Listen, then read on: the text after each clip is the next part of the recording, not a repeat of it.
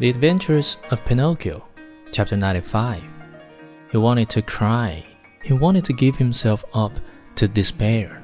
He wanted to throw away the tray and all that was on it.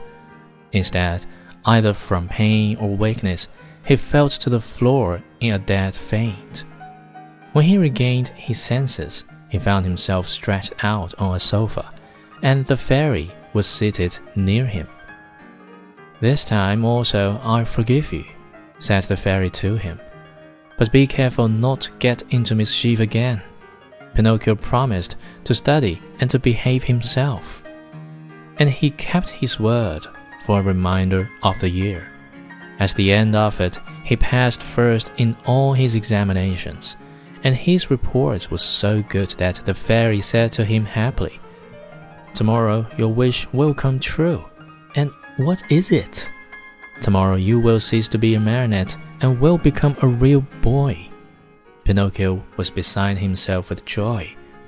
All his friends and schoolmates must be invited to celebrate the great event.